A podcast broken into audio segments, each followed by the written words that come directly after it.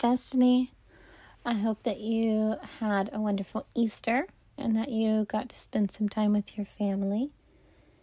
Today we are going to read one of my favorite children's stories, and it's called Giraffes Can't Dance, and it's by Giles Andreae.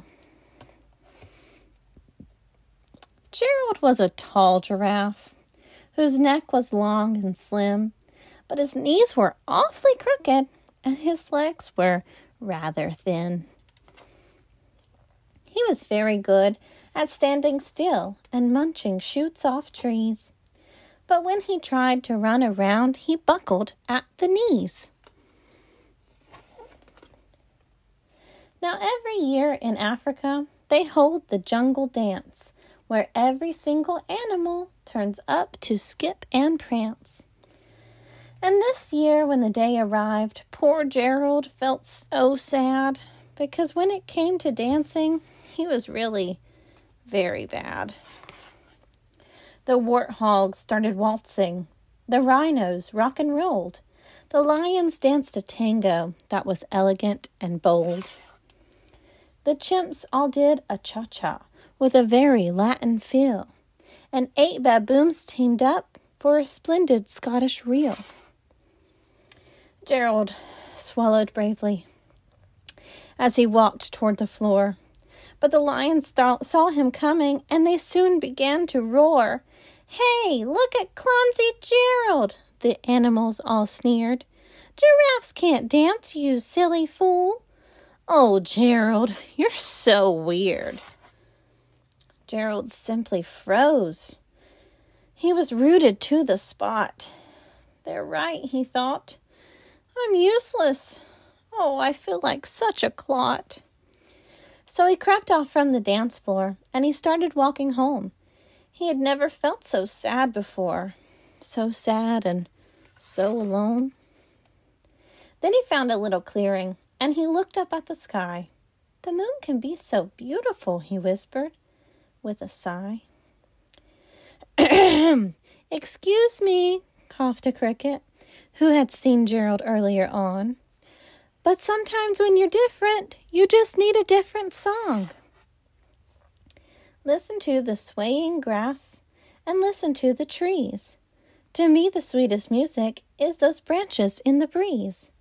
So imagine that the lovely moon is playing just for you. Everything makes music if you really want it to. With that, the cricket smiled and picked up his violin. Then Gerald felt his body do the most amazing thing.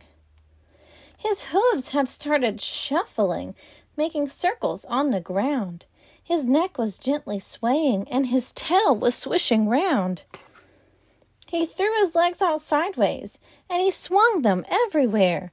Then he did a backward somersault and leapt up in the air. Gerald felt so wonderful. His mouth was open wide. I'm dancing! Yes, I'm dancing! I am dancing! Gerald cried. Then, one by one, each animal who had been there at the dance arrived while Gerald boogied on and watched him, quite entranced. They shouted, It's a miracle! We must be in a dream! Gerald's the best dancer that we've ever, ever seen! How did you learn to dance like that? Please, Gerald, tell us how. But Gerald swiftly twirled around and finished with a bow. Then he raised his head and looked up at the moon and stars above.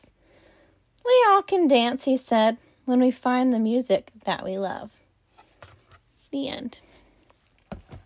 I hope that you enjoyed that cute story just as much as I do, and that you come back for more in the future. Thanks for listening. Have a great day. Bye. Hi, I just wanted to let you know that I created a Gmail account so that you could send me emails. I would love to hear where you're listening from. Anything that you would like to tell me, I'm open to, to reading your emails about it. And also, if you have any book recommendations, I would love to hear them. I'm going to let you know what it is right now. Are you ready? It's the title of the podcast Beloved Children's Books at gmail.com.